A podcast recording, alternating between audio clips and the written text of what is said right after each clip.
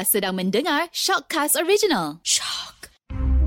Jika anda diminta masuk ke sebuah bilik gelap untuk disoal siasat, apakah anda berjanji hanya akan berkata yang benar-benar? Tiada yang dusta atau selainnya, melainkan kenyataan yang benar sebenarnya.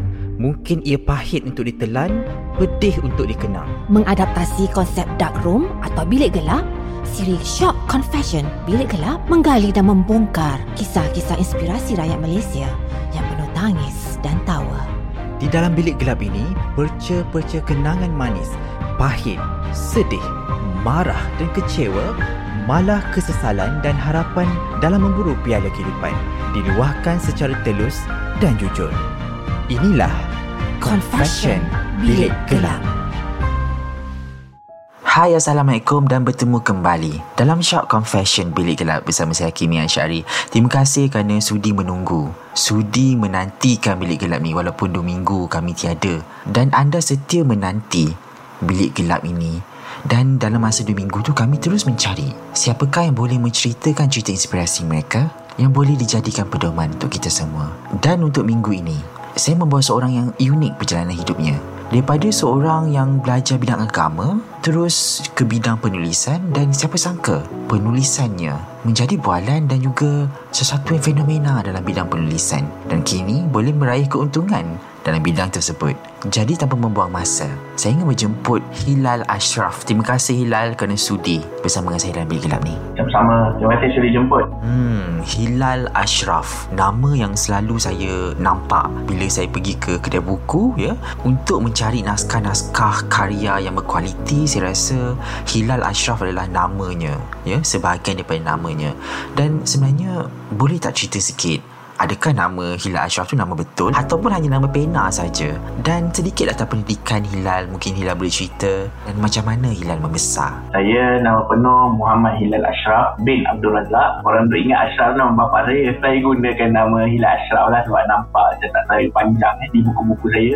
Uh, saya telah mengarang karya ni semenjak umur saya 17 tahun. Tapi karya saya yang pertama terbit pada tahun 2009 ketika saya berumur 20 tahun. Dan semenjak tu saya sampai sekarang saya telah menerbitkan mengarang lebih dalam 50 judul lah. Dan semenjak ujung 2016 saya bina perniagaan saya sendiri yang fokusnya untuk menerbitkan karya-karya yang saya tulis sendiri. Bermula daripada hujung 2016 tu juga, saya mula fokus kepada penghasilan novel lah. Sekarang sudah 21 novel saya terbitkan sendiri. Alhamdulillah. Hmm, belajar agama kan, uh, belajar pondok, ya. Saya rasa Hilal melalui fasa itu. Dan sebenarnya ada perspektif juga yang mengatakan tiada masa depan mereka-mereka yang uh, belajar-belajar pondok ni kan. Uh, seperti Hilal sendiri, macam mana tercetus nak jadi seorang penulis? Kan pernah tak terfikir dalam kehidupan tu untuk menjadi seorang penulis dan buat duit pula dengan menjadi seorang penulis? Macam mana Hilal? Boleh tak cerita sikit? Saya merupakan orang panggil budak agama lah. Saya ada sekolah rendah di Sekolah Rendah Islam Hidayah. Kemudian saya pengajian menengah di Ma'had At-Tarbiyah Al-Islamiyah Matri, Perlis. Kemudian saya menyambung pengajian universiti di Jordan, di Yamuk University dalam bidang usuluddin. Jadi adalah kekhususan penulisan tu. Cuma saya Allah izin dibesarkan dengan minat membaca. Uh, ayah saya seorang cikgu dan kemudian dia jadi seorang pensyarah. Dia memang rajin kepustakaan, bawa saya dan sebagainya. Jadi dia memang suka bagi saya baca buku lah. Dan bila kita menjadi pelajar agama, sebenarnya membaca tu salah satu komponen yang penting sebagai pelajar agama sebab bila kita pelajar agama ni kita kena baca kitab, kena buat banyak rujukan. Nah, jadi menulis itu produk kepada pembacaan. Sebab tu kadang-kadang kalau orang tanya macam mana jadi penulis, kena jadi pembaca dulu. Ha, eh. Sebab pepatah Arab yang masyur, orang yang tak ada apa-apa tak boleh memberikan apa-apa. Jadi saya berminat kepada penulisan ni bila mana, yalah sebagai seorang pelajar agama, kita terdedah kepada urusan dakwah. Ini menyeru orang untuk belajar tentang Islam, kenal tentang Islam, kenal Allah kan. Jadi salah satu metod dakwah tu penyampaian itu adalah dengan penulisan. Ha, jadi saya terjebak dalam dunia penulisan tu macam itulah. Ha, sebab saya nak berdakwah asalnya. Sampai sekarang pun macam itulah. Dia punya tunjang niatnya lah. Ha, jadi itu dia punya trigger dia di situ. Hmm, boleh dikatakan banyak karya buku-buku daripada Hilal Ashraf sendiri. Saya boleh katakan saya mengenali Hilal dengan buku pertama saya baca. Ha, tajuk dia Untuk Kita Pendosa Harapan Selalu Ada. Ha, buku tu. Buku tu sebenarnya uh, bagi saya membuka mata saya. Indahnya penulisan Cik Hilal. Dan dalam banyak-banyak karya ya daripada karya dulu motivasi sampailah sekarang dan ada fiction kan. Mana satu karya yang paling puas bila Hilal Ashraf hasilkan dan kenapa? Oh. Uh, sebenarnya memang antara awal sebab kita bersungguh-sungguh nak jadi penulis ni sebab nak duit lah. Uh, dakwah tu satu hal tapi antara awal-awal saya betul serius uh, nak jadi seorang pengkarya yang diterbitkan kat penulisannya bila bertemu dengan penulis asal Johor bernama Puan Hajah Maskiah binti Masruf. Uh, dia ni antara karya dia terkenal dulu kumpulan cerpen Janjiku pada Mustika. Jadi bila ayah saya nampak saya menulis, saya print novel saya sendiri sampai tebal-tebal dekat printer dia dulu. Jadi dia pun kata ni novel siapa? Saya kata novel saya. Oh, yang novel eh. Jadi dia perkenalkan saya dengan rakan pesyarah dia Puan Hajar Maskia. Bila saya jumpa Puan Hajar Maskia tu, Puan Hajar Maskia ceritalah dengan dia tulis buku tu, dia boleh pergi ke Turki lah, dia boleh renovate rumah lah. Jadi waktu tu saya macam, oh dia tulis ni boleh dia ada duit eh. Dan ketika tu kita semangat membara lah nak kahwin. Jadi bila cakap kat mak nak kahwin, mak kata ah, bagi RM20,000 dulu. Jadi kita pun okey, Hilal akan dapatkan duit dengan menulis. Jadi itu yang membuatkan saya betul-betul bersungguh lah uh, daripada 2007, 2008, menulis di blog, menulis setiap hari. Uh, hujung minggu saya buat episod uh, novel bersiri, ada cerpen lah. Uh. Dan sehingga saya ditemui oleh syarikat buku yang bertemu tulisan saya di blog tu dan ditawarkan peluang penerbitan pada hujung 2008 yang mana akhirnya penulisan saya dikumpulkan dan berjaya diterbitkan pada April 2009. Ketika itu saya tahun satu di Jordan. Memang ni asal tu nak cari hidup lah. Uh, awal-awal dia bersungguh tu sebab nak kahwin semangat nak kahwin Okey, Hilal Ashraf. Saya nak recap balik pembacaan saya dalam buku Untuk Kita Pendosa Harapan Selalu Ada tu. Dalam bab kedua yang mengatakan tentang kehidupan kita perlu memilih. Uh, ada kesan sampingan dalam memilih dan juga ada juga kesan sampingan dalam tidak memilih. Dan benda tu sebenarnya berlaku sekarang ya. Berlaku sekarang bila kita tengok anak-anak muda kita memilih sesuatu berdasarkan orang lain dan kadang-kadang kita compare diri kita dengan diri orang lain. Dan benda tu berlaku sekarang dan itulah jadinya anxiety dan itulah jadinya penyakit-penyakit yang mungkin bermain dengan masalah emosi yang menjerumus mereka ke arah yang tidak sihat. Dan apa nasihat Ilal Ashraf untuk fasa remaja masa kini?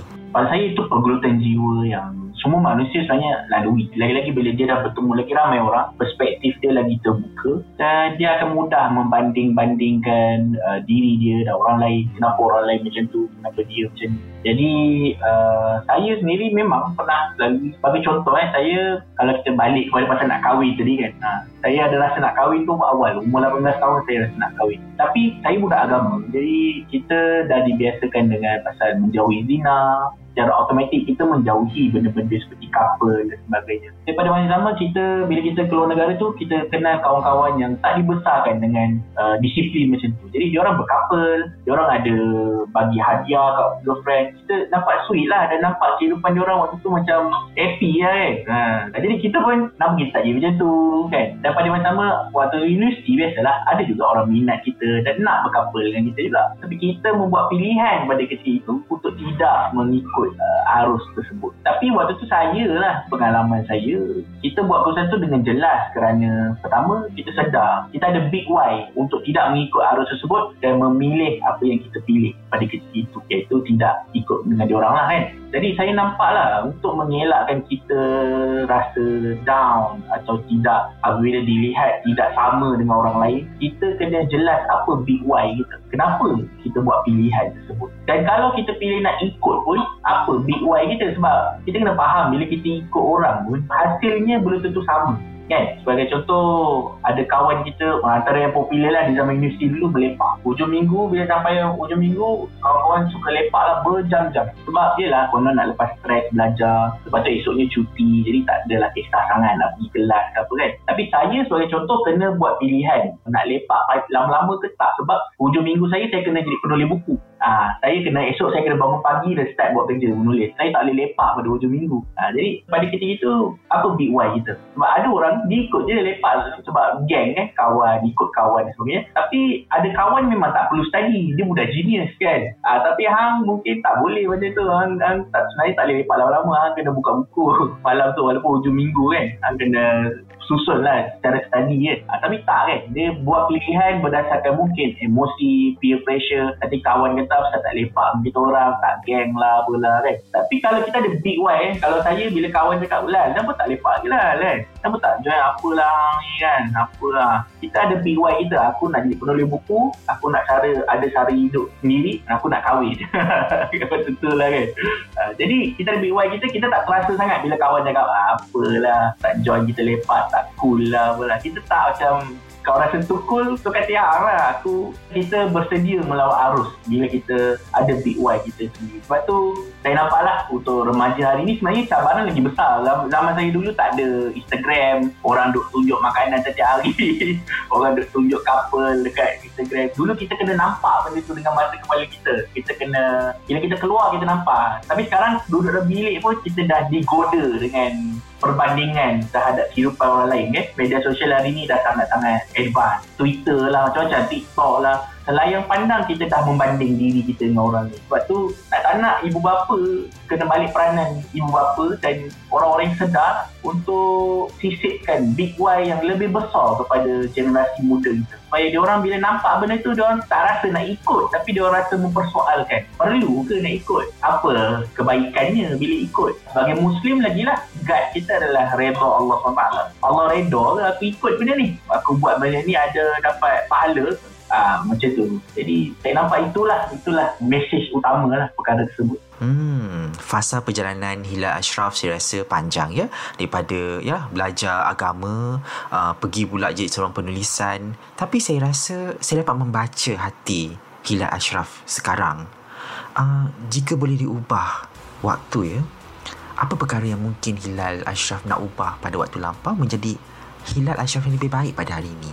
Ataupun sebenarnya um, Hilal Ashraf okey dengan perjalanan yang awak lalui pada hari ini. Dan seperti mana? Apa perkara yang mungkin Hilal nak ubah untuk menjadi Hilal yang lebih baik? Kalau bab jadi penulis tu tak ada apalah saya nak ubah. Cuma kalau ada benda yang saya nak ubah lah saya nak jadi lebih berani lah. Dulu saya tak berani. Jadi kita terbit dengan orang terlalu lama. Kita berada di zon selesa yang terlalu lama. Kalau kita terbit dengan orang, kita tak perlu kisah pasal promosi, pasal kos tak cetak buku. Sebab semuanya syarikat yang uruskan kan. Kita goyang kaki, tunggu masa, dapat royalty. Jadi kita selesa. Saya selesa dengan benda tu sampailah tahun 2016. Sedangkan beberapa kawan yang lain pada 2014 mereka dah mula terbit sendiri karya dia orang. Dia orang dah cuba. Ini waktu tu saya macam alah malas ni nak fikir benda-benda tu kan. Nak recall lah apalah. Jadi kalau lah saya boleh ulang, saya nak jadi lebih berani lah pada kecil tu. Macam sekarang pun sebenarnya kita belum lah berada di tahap selesa. Kita